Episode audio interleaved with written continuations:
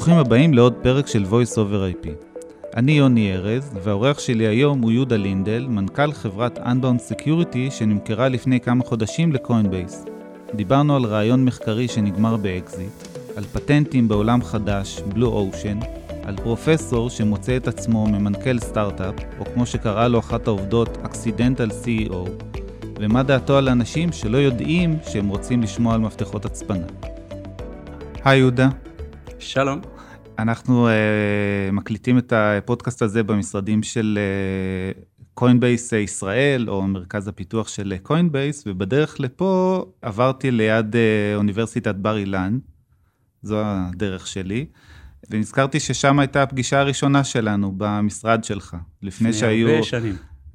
שבע, שמונה, לפני שבכלל היה המשרד הראשון של uh, Dyadic, later Unbound. חתיכת, uh, חתיכת מסע. Uh, כן, האמת, מרעיון מחקרי uh, בוסרי, התחלתי, לחברת סטארט-אפ קטנה שמחפשת את דרכה, מחפשת product market fit, לחברה שכבר מוכרת. לחברות מאוד משמעותיות, ועד לאקזיט, כן, זה בהחלט uh, מסע uh, מעניין, מרתק, uh, מתיש, ולמפרע מעניין. אני, אני לא חושב שזה חלום של כל פרופסור. כלומר, אולי החלק האחרון של האקזיט, סביר שכן, אבל כל המסע הזה, נראה לי שיותר נוח uh, להיות פול uh, טיים באקדמיה וקצת לייעץ לחברות uh, הצפנה או חברות תוכנה אחרות פה ושם, מאשר uh, להצטרף בהתחלה כ-Chief Scientist ואחרי זה מנכ"ל חתיכת כאב ראש. Uh, כן, אני, אני חושב שקודם כל יש uh, פרופסורים שיש להם חלומות להקים סטארט-אפים. לי דווקא לא היה. כלומר, גם אנשים אמרו לי, במחקר שאתה עושה בתחום שאתה נמצא, מה, אתה לא רוצה לפתוח סטארט-אפ? אמרתי, לא, טוב לי באקדמיה, תעזבו אותי בשקט.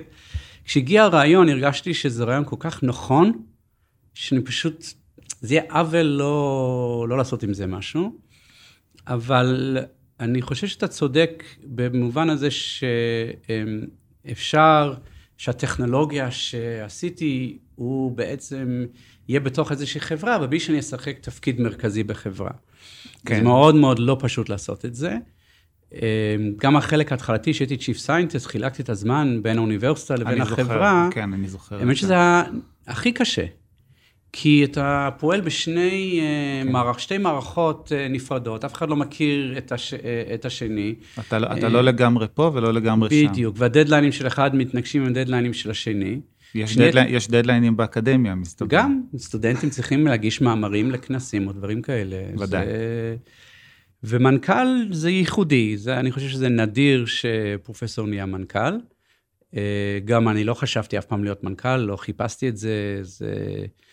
כמו שה-VP marketing שלנו אמרה לי, I'm an accidental CEO.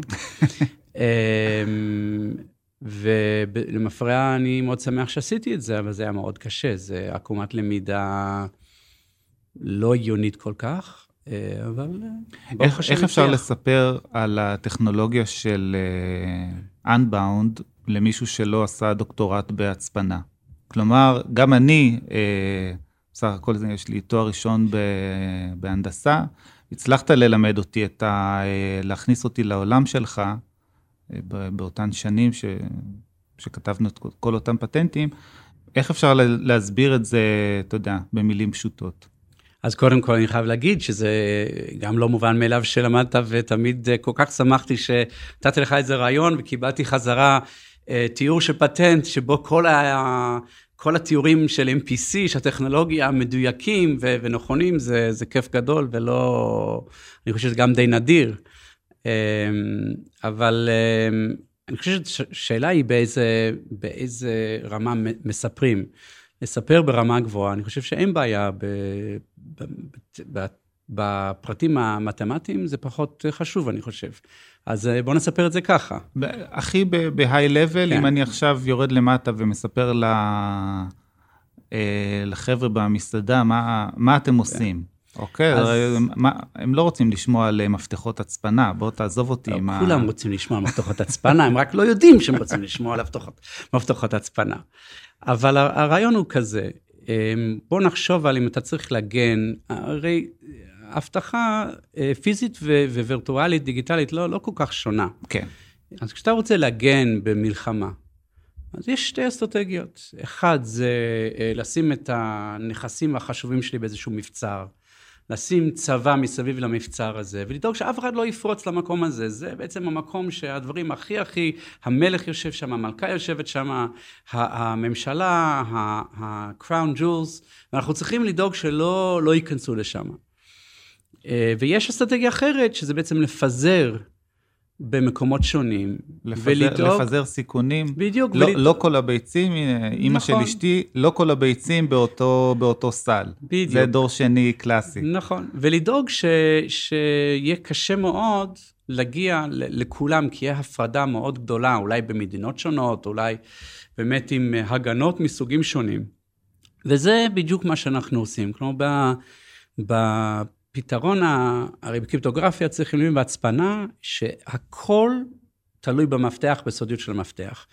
אם התוקף לומד את המפתח, הכל הלך. אפשר לעשות כל דבר, לפענח הכל, לדע, ל, ל, להזדהות אה, כמו אה, אה, מישהו לגיטימי, אפשר לשבור את כל המערכות. אפשר לגנוב את כל המידע, אפשר למחוק לי את המידע, אפשר לעשות מה שאתה רוצה. ל- בריש. להרוס, כן. רק- ברור.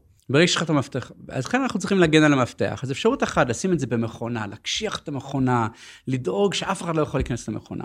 משימה בלתי אפשרית. בעולם הווירטואלי שלנו, בלתי אפשרי למנוע מישהו להיכנס למבצר הזה. אי אפשר לבנות באמת מבצר. בטח לא לאורך זמן. נכון. כי גם אם אתה פעם עוצר אותו, פעמיים עוצר אותו, 1,500 פעם עצרת אותו, בפעם הבאה שזה יקרה, מספיק פעם אחת שזה יקרה וזהו. הכל הלך, הכל הלך. והיחידים שחושבים שהתוקפים לא נמצאים ברשתות שלהם, זה אנשים שהם לא יודעים איך לחפש את זה. אז אנחנו מפצלים את המפתח בעצם למספר חלקים. והטכנולוגיה, שבעצם זה מבוסס על אה, נגיד 30 שנות מחקר אה, אקדמיים שהתחיל בש... בסוף שנות ה-80, אני לא עד, עד כדי כך זקן, אני התחלתי לחקור את זה בסוף שנות ה-90, מאפשר לפצל את המפתח ולא להביא את זה ביחד תוך כדי שימוש. ועדיין, קצת... אה, ועדיין להשתמש בו כדי להצפין, כדי אה, לפענח. אה, כאילו במפת... במקום אחד. כן. הוא באמת מתנהל כלפי חוץ כמו שהוא כאילו במקום אחד, אבל הוא מפוצל. הכל באמצעות מנ- מניפולציות אה, מתמטיות. כן. כאלה ואחרות, שזה באמת אה, לא, לא, לא לשיחתנו הנוכחית. לצערי. אה, אם היה בווידאו, היה לך אפשר לשעות לוח, היה אפשר לכתוב משוואות, כולם היו נהנים מזה. כולם היו נהנים, איזו החמצה. בסופו של דבר, הפטנטים ש... שיש ל-Unbound, הרי הם לא על הנוסחאות המתמטיות, אלא בעיקר על אה, שימושים ב... מה שנקרא MPC, Multi-Party אה, Computation. אני חושב שיש חלק חלק. חלק מהפטנטים הם באמת יותר על המערכת אה, אה, שבונים בעזרת MPC, או דברים שאפשר להגן, וחלק פיצ'רים, מהפטנטים... חלק זה על פיצ'רים. כן, וחלק היו גם על, ה, על השיטה המתמטית. זאת אומרת, הייתה, הייתה לנו שיטה יותר טובה, שיטה אלגוריתמית או פרוטוקול MPC, אה, יותר עולם מדעי המחשב ממתמטיקה באמת. אה, והיה לנו שיטה יותר טובה, ואלו דווקא היו פטנטים הכי, אה, שעברו הכי מהר והכי בקלות. ש- שהיה קל, זה היה קל כל כך אה, לקבל את אותם פטנטים, כי אף בוחן פטנטים, או רוב האנשים, בכלל לא, ת, תעזוב אותי עם הדבר הזה, מצאתי, הוא היה מוצא בפעם הראשונה איזשהו פטנט שיש לו את אותן keywords אה, של, אה, של אותו MPC, אה, וברגע שהיינו מסבירים ב- בתגובה הראשונה מה, מה השוני, הוא היה, הבוחנים היו יורדים מזה במובן של, תעזוב אותי, אה, אני לא רוצה, אני, ל- אני לא רוצה קיוויתי, ש... להתעסק ב... אני קיוויתי כי יש פה חדשנות אמיתית, זה שבאמת, באמת יש פה חדשנות אמיתית. אני חושב שזה, לפחות אני יכול לעמוד מאחורי זה. כלומר, היו פטנטים, אני זוכר שהיו פעמים שהגשנו פטנט, אה, ואז היו, חזרו כל מיני שאלות, ואני אמרתי לך, אתה יודע, אני לא, אני על הגבול פה, אני לא, קשה לי באמת להגן על זה ולהגיד שבאמת יש ודאי. פה משהו, אבל רוב הגדול של פטנטים, וכמה היו בסוף? אה, אולי 17 או 18. שזה הרבה במעט שנים. מאחורי רובם הגדול יכולתי לעמוד ולהגיד בצורה עם ביטחון מלא, יש פה חדשנות אמיתית, אה, חדשנות מחקרית, ו- וכשאני חושב שגם עונים לבוחן, והיו לנו כמה פגישות מול הבוחן, אני מניח, אני לא יודע, אולי זה, זה סתם בראש שלי, אבל ש, שמבינים, שומעים את, ה, את ההבנה שלנו, את החדשנות שלנו, וזה עוזר. כן, יש, אה, יש חברות שנכנסות ל-Red Ocean, למקום שהוא רווי בפטנטים, ובמקרה שלכם נכנסתם ל-Blue Ocean, והשמיים הם היו הגבול. כלומר, ברגע שזה היה תחום שאין בו כמעט פטנטים, בטח לא יחסית לאותה תקופה, אז החיים שלנו היו הרבה יותר אה, פשוטים מ- מחי... מ- מהפרוצדורות שחברה אה, רגילה אה, נתקלת בהן. אה, כשאתה מסתכל על, ה... על הרכישה, או על סבבי השקעה, או בכלל הסתכלות אחורה על, אה, על כל ההחלטות שלכם לגבי פטנטים, היית רוצה לעשות פחות, היית רוצה לוותר על ההגשות שלכם ביפן למשל, אה, כל מיני, או שאתה יודע, אתה אומר, חבל שלא הגשנו יותר, אני, אני חושב שלהגיש מחוץ לארה"ב לא היה באמת רלוונטי, לא היה צורך לדעתי. לחברה כמו שלכם. כן, כן. כי גם חברה, אני עכשיו מצטט אותך, זה קצת מצחיק, אבל, אבל גם אה, אנחנו אה, מכרנו לחברות גדולות בינלאומיות. אז גם חברה שהמרכז שלה יושב אה, אה, בארצות הברית, אה, סליחה, באירופה או ביפן, החברה הזאת עדיין רוצה למכור לארצות הברית, אז היא לא יכולה להשתמש במוצר שלנו עם לקוחות בארצות הברית, אם יש לנו פטנט בארצות הברית, וככה שארצות הברית בעצם נותנת לנו הגנה אה, אה, מספיק טובה. אבל, אבל אה, אני חושב שהסיבה העיקרית שרצינו, היה לנו אסטרטגיית פטנטים די אגרסיבית, זה בשביל לסמן אה, ולהודיע לכולם, שכולם יראו שאנחנו חברה חדשנית. אני לא יודע כמה זה אה, ריאלי לחברה קטנה בגודל שלנו לתבוע על הפרת פטנט. אבל כן, משקיעים רואים את מספר הפטנטים, אה, אה, הרוכש, אה, לא אומרים לנו את זה בצורה מפורשות, אבל זה דבר בדיוק- מרשים זה בדיוק לראות. מה שבאתי לשאול, אם, אם, זה היה, אם זה עלה באופן מפורש בשיחות, או שזה משהו שאתה, שבעיקר מניחים אותו, אה, אני חושב שזה בין לבין, בוודאי עם משקיעים, אני זוכר אמירות ש... שזה דבר מרשים, כמה זה משפיע על ההחלטה שלהם. לא, אני, אני לא, לא חושב שזה לדעת. משפיע, זה אולי עוד, אה, עוד אינדיקטור. נכון. אתה אף פעם לא יודע, בדיוק. ובאמת, רוב, רוב החברות, רוב הסטארט-אפים, לוקח להם הרבה זמן עד שהם מגיעים לחמישה פטנטים שהתקבלו, שמונה פטנטים, עשרה פטנטים שהם התקבלו, זה לוקח הרבה מאוד זמן. אה, ובסוף זה עניין של אה, בחירת משאבים, איפה אתה אה, משקיע את התקציבים של החברה. כן, למרות זה שאני לא- לא... האמת זה שאני... לא תקציבי עתק, זה- אבל- זה- זה- אני אוהב להשוות את התקציבים האלה לכוח אדם. כי כוח אדם זה נורא יקר. אז אני שואל, אם אני רוצה להגיש חמישה פטנטים בשנה ב fast track, כי אני מאוד מאמין ב fast track. הקטע הזה שיש לי, אני חושב שפטנט pending לא אומר כלום. אני יכול לעשות, אה, אה, פטנט להגיש... pending על הכל. אני בדיוק, על. זה שאני לובש את הכובע קצת בזווית, אני יכול להגיש פטנט ולהגיד שיש לי אה, משהו פטנט pending. אז בעיניי זה לא משמעותי, ואם זה לוקח חמש, שבע שנים לפטנט להתקבל, אני לא יודע אם עשיתי משהו בכלל. אז אמ, אני, אני, אם אני מגיש חמישה פטנטים בשנה ב fast track, כמה זה יוצא בעלות בערך? אה, שליש מפתח לשנה? ואפילו פחות, רבע מפתח לדעתי. וה- והעורך פטנטים לא מקבל אופציות. ב... כן, אבל בלי... אולי אתה צריך לדרוש את זה מעכשיו. אה, לא, בסטארט-אפ הבא. אבל אה, כלומר, זה לא עלות, אם אני חושב על חברה של אה, 70-80 עובדים, אז שליש משכורת או רבע משכורת של מפתח, זה לא, זה, לא, זה לא משהו, באמת, זה לא סכומים אה, כל כך גדולים. וכן, אני חושב שיש אפקט, אבל יש גם אפקט פנימי. צריך, אה, יש הרבה תחרות.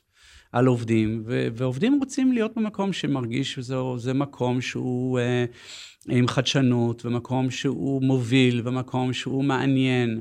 וזה נותן עוד ולידציה בעצם לאותו עובד, אחד כמו ולרי, שעבדתי נכון. איתו על כמה פטנטים, אז זה נותן עוד ולידציה שהחברה באמת הולכת למקום טוב. אני חושב שכן. כי הרי, אני, הרי, כן. עובדים שהם לא ב-C-Level, אוקיי, לרוב הם לא יודעים מה באמת קורה, עד שכבר דברים קורים. אם, אם עכשיו הם מפטרים אה, רבע מהחברה, אז כולם יודעים מה הולך. אבל ביום-יום... בשביל זה יש את המושג של All Hands, שזה פגישות אה, של כל החברה. אה, בהתחלה היינו עושים פעם בשנה, ואחר כך, בתקופה של המנכ"ל הקודם, ואחר כך אני חושב שאני נכנסתי, עברנו לפעם ברבעון, אה, ואפילו, היה פעם בחודש? לא יכול להיות יותר מדי, נראה לי פעם ברבעון. ו... והיו פעמים שכן, הצגתי את הפטנטים שיש לנו, פטנטים חדשים שהתקבלו, הודענו על זה לחברה. אה, אני זוכר אפילו All Hands אחד, שהסברתי לחברה את. את הרציונל, ומצאתי כמה מאמרים שהצביעו על הצלחות של חברות בקורלציה. בקורלציה לפטנטים. ודאי. אבל אני אמרתי להם בצורה מפורשת, שזה לא שבגלל שלמישהו יש פטנט, זה נתן לו את, ה, את המנוף שעכשיו פתאום אה, אה, החברה הנפיקה או, או עשתה אקזיט. אבל כנראה, וזה רק קורלציה אנחנו לא, אבל כנראה שזה מראה על חדשנות, וחברות שיש חדשנות, יש יתרון. וצריך לה, להדגיש שזה יתרון, אה, צריך להיזהר מיתרון. חברה עם טכנולוגיה יותר טובה, אבל עם... אה, execution עסקי פחות טוב, כנראה יפסיד לחברה עם טכנולוגיה יותר גרועה ו execution עסקי יותר טוב. אני, אני לא יכול להסכים יותר למשפט הזה. אבל אנחנו. רוצים להתאמץ לעשות execution עסקי הכי טוב שיש, ואז היתרון הטכנולוגי שלנו בא לידי ביטוי. וככה זה היה האני מאמין שלי, ולכן עשינו את, ה, את המאמץ הזה. עכשיו, המאמץ הכספי לדעתי לא כל כך גדול. והמאמץ של העבודה זה כבר תלוי כמה טוב העורך פטנטים שלך וכמה אתה צריך להתאמץ. בעצם אתה דיברת על, אה, אני העליתי את הנושא הכספי ויש את הנושא של אה, משאבי החברה, אה, בעיקר זמן של העובדים שהוא מאוד מאוד יקר, בטח כשזה אלה עובדים בכירים. והרבה פעמים מחליטים בגלל מגבלות זמן שאנחנו לא נגיש השנה יותר מחמישה פטנטים, כי אני לא יכול להשקיע את, ה, את הזמן הזה. אה, אבל להחליט על, אה, על איזשהו מספר, אה, זה מגביל, אוקיי? זה יכול למשוך, לגרום לעריכה של בקשות לא טובות, או שלא מספיק חשובות, ולמנוע, אם היו לי עשרה רעיונות מדהימים השנה, אז מה, אני שם אותם בצד? אני לא יכול להרשות לעצמי לא להגן עליהם. איך אז, זה היה אצלכם? אז אה, יש שתי נקודות שאני רוצה להגיד. אז קודם כל, כמו שהתחלתי לומר, אני חושב שכמות העבודה מאוד תלוי, מאוד תלויה בעורך הפטנטים. אה, יש אה, עורכי פטנטים שלא מבינים במטריה, או שמאוד מאוד קשה להם להבין את השפה שלך ולך להבין את השפה שלהם, ואז כמות האיטרציות ועבודה היא, היא מאוד גדולה. אני, אני חייב לעצור ולהגיד שבעיניי זה תמיד לא סביר לצפות מעורך פטנטים שיבין את המטריה. כלומר, אף אחד לא, לא למד אה, MPC מתישהו, ופשוט מה שכן אפשר לצפות, זה שהוא ידע מה לשאול. זה בעיניי, ש... זו ההסתכלות שלי אני, בכלל, אני חוש... כי, כי אחרת אני יודע רק עיבוד תמונה, אז אז מה, אני מוגבל או לעיבוד תמונה או למוצרים אה, כל כך פשוטים שלא צריך להבין אותם. זה, זה נכון, אני מסכים איתך, אבל קודם כל, אה, לעבוד עם עורך פטנטים שיש לו רקע טכני. כי יש עורכי פטנטים שאין להם רקע טכני, ו- ואז זה יותר קשה להם להבין. ודבר שני, אני חושב שזה שאלה של זמן. אז כן, בפעם, בפעם הראשונה שאנחנו עבדנו ביחד, לא ידעת מה זה MPC. זה היה סיוט. בפעם השנייה לא ידעת מה זה garbled circuit. סיוט, זה היה כיף. תגיד, למדתי כל כך הרבה בפעם השנייה, זה היה פתח עיניי. garbled circuit זה היה חלום. אז... אה, הרגע בלתי נשכח. אבל מה שהיה חשוב, בגלל שעבדנו איתך אה, על פני הרבה זמן, למדת את זה. אז, אז בשנים האחרונות, כן, כמות המאמץ שאנחנו היינו צריכים להשקיע, היה פחות, כי, נכון. כי הבנת כבר מה שאנחנו מתכוונים. זו, זו החשיבות של אה, עבודה לאורך זמן, בדיוק. ודאי. אז זה דבר ראשון. כך זה גם, בכלל, גם עם עובדים אה, פנימיים נכון. ועם כל... לומדים אה, את המטריה. כן.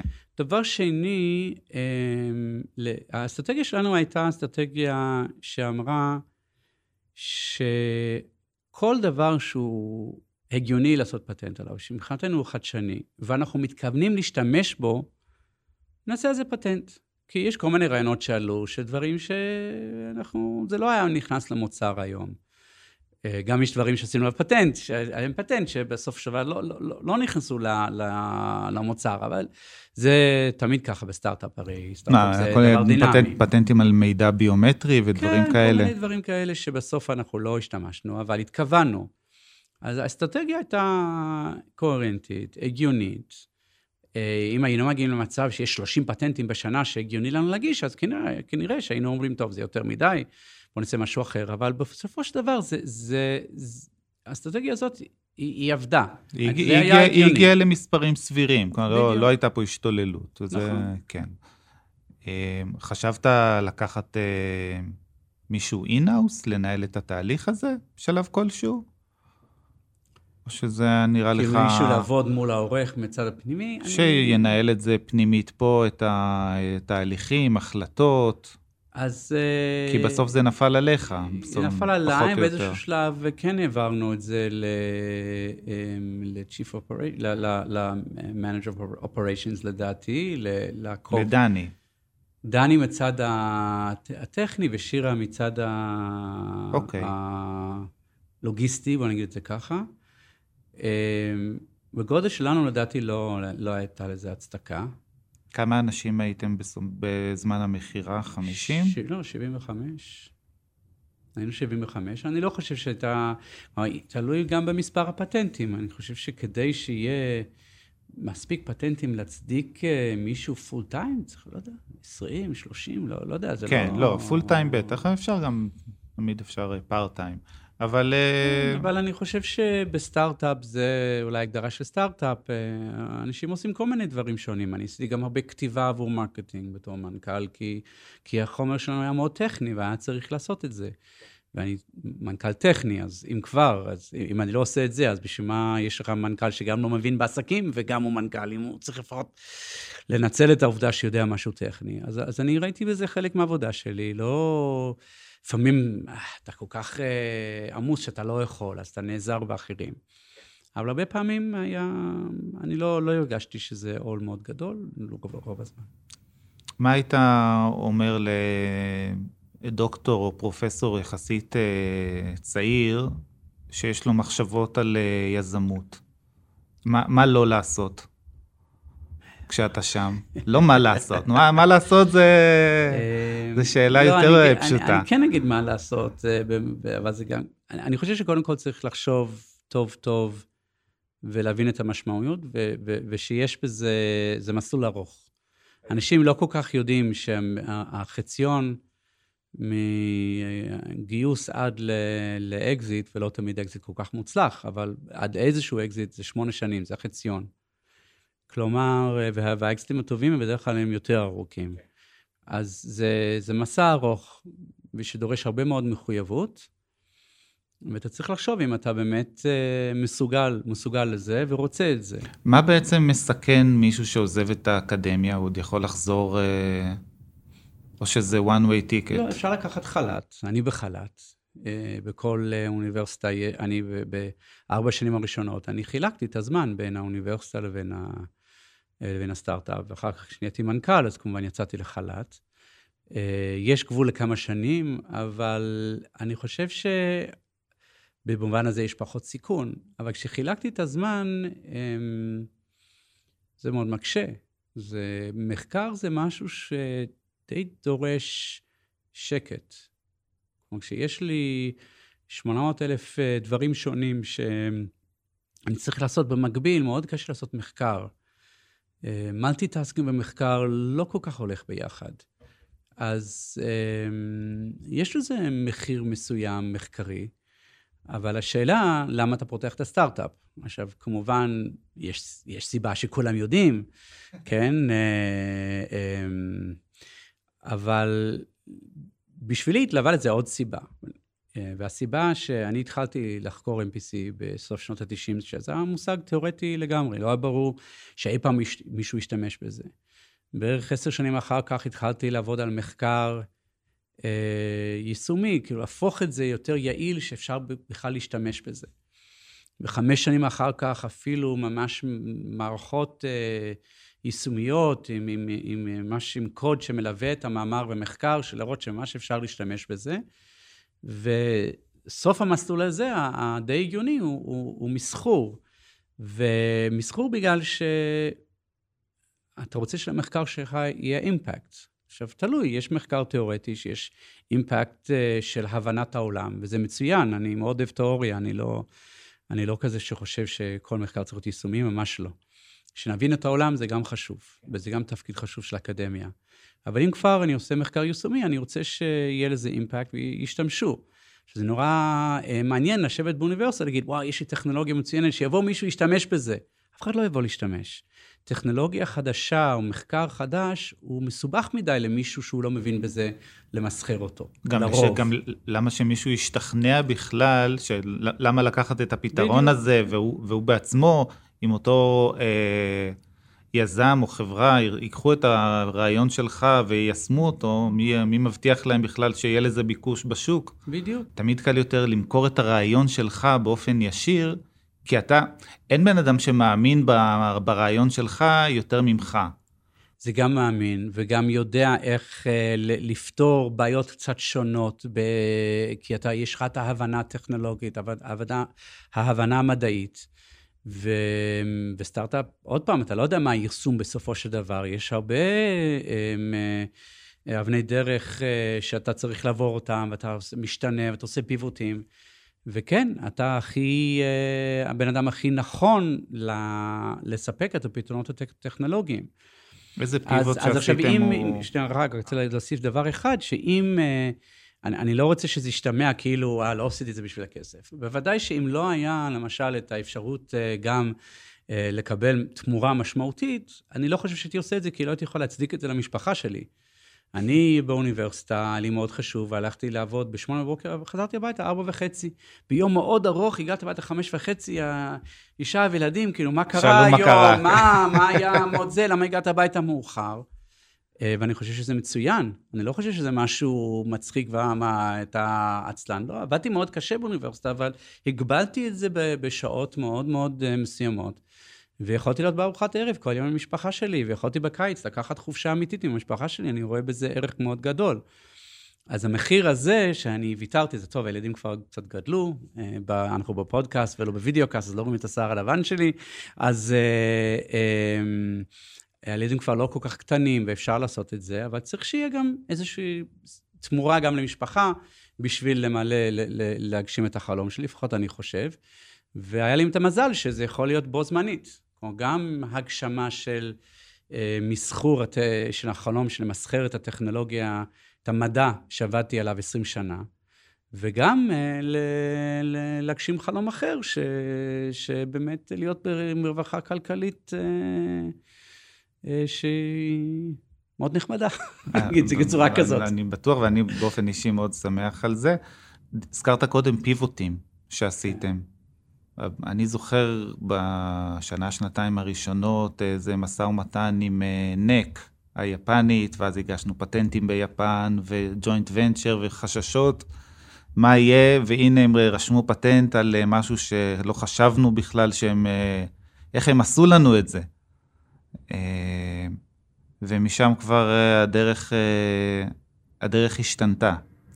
כן, אני אה, גם בכלל בהתחלה חשבנו אולי ללכת לכיוון של הגנה על סיסמאות, ואחר כך אה, אה, באמת היה הנושא הזה של המסד נתונים המוצפן, שבעצם עונים על השאילתות של בלי לפענח. למה לא ש... לא בעצם? כלומר, אם זה פתרון שאולי עוד יכול לתפוס? כי כרגע לא... אתם עמוק בקריפטו. כן, אה, אה, ברכישה זה היה להביא אותנו רק להיות באזור הזה.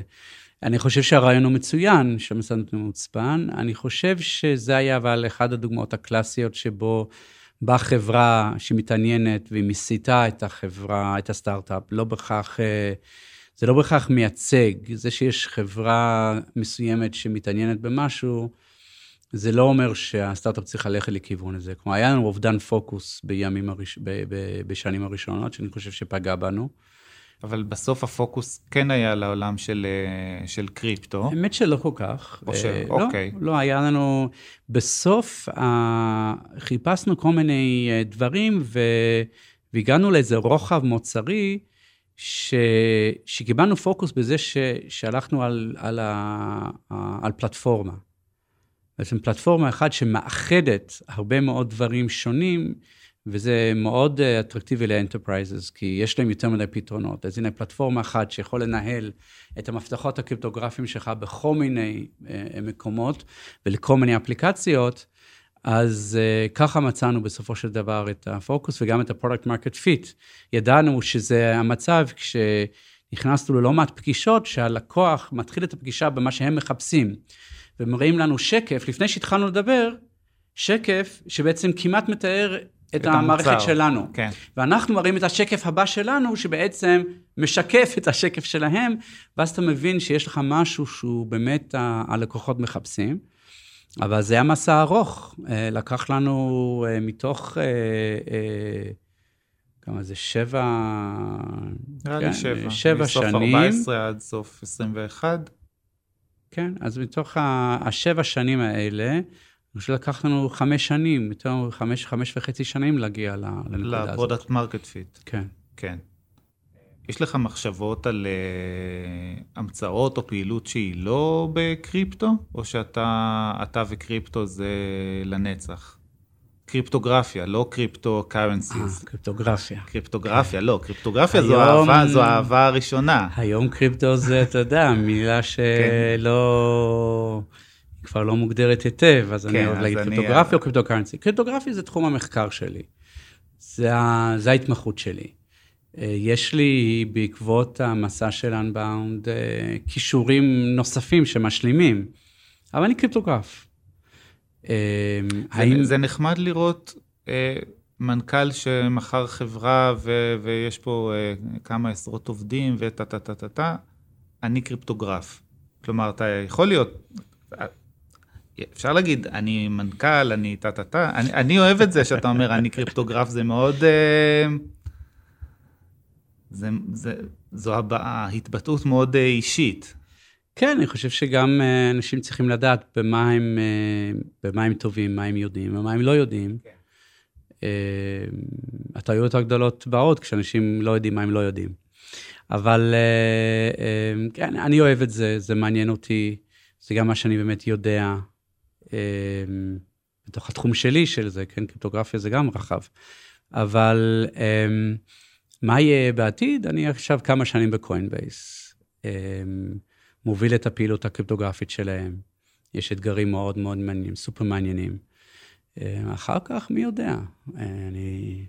שלוש-ארבע שנים זה נשמע הרבה מאוד זמן, אני לא יודע מה אני ארצה לעשות. כן, מסתבר שזו תקופה ארוכה. לחזור אה, לעשות דברים אחרים, נחכה ונראה. time will tell. טוב, אם היית נכנס לעולם של עריכת פטנטים, רוב היזמים שאני נתקלתי בהם נרתעו אה, מה, מהעניין הזה, ו, ואצלך זה פשוט היה אחרי מעט זמן כבר טק, טק, טק. אה, אני לא רגיל ש... שלקוחות מתקנים אותי במקומות אה, מדויקים, ואני, אתה יודע, לקחתי את זה, קיבלתי את זה טוב, אז, אז אני רק אבקש שלא תיכנס לתחום עריכת הפטנטים, התחרות היא לא קלה. את זה אני לא אעשה, אבל אני כן רוצה להגיד המלצה ל, ל, שאני חושב שזה חשוב למי שעובד מול עורך פטנט, פטנטים. והסיבה שתיקנתי אותך, והתאמצתי לעבור ו- ולא לרפרף, וזה זה קל להגיד, אוקיי, חד משמעית. שלחתי עורך כן. הוא שלח חזרה. כן. כי הפטנט הראשון שעשינו היה עם מישהו אחר. ואני חייב להגיד שאני קורא את הפטנט היום, או לא היום, לפני כמה שנים, אני לא מבין אותו. עכשיו, אני האינבנטור. איך יכול להיות שיש משהו שאני לא מבין אותו? לא מבין מה כתוב בו. זה בעייתי. אני, אני לא כן, לא יכול... אם, אם אתה לא תבין, גם שופט בבית משפט לא יבין, מושבעים בארצות הברית לא יבינו. נכון, אתה לא יכול, אתה לא יכול להוציא משהו שאתה כתוב בתור האינבנטור, אתה ממציא ואתה לא מבין אותו. אז אם אתה לא מבין אותו, אתה, אז אני חושב שזו חובה לאתגר את אורך הפטנטים. והיו כמה פעמים ש... שאמרתי לך, יוני, יש פה איזה משהו, בוא ניפגש. שעה על הלוח והכל אה, יתבהר. כן. ו... וזהו, אסור לוותר על זה, אני חושב שזה מאוד חשוב. יופי. אז תודה רבה, יהודה, על השיחה הזו, אה, וניפגש בפרקים הבאים. בהחלט, ותודה לך, ותודה על השנים של אה, עבודה משותפת, שהניבה פירות.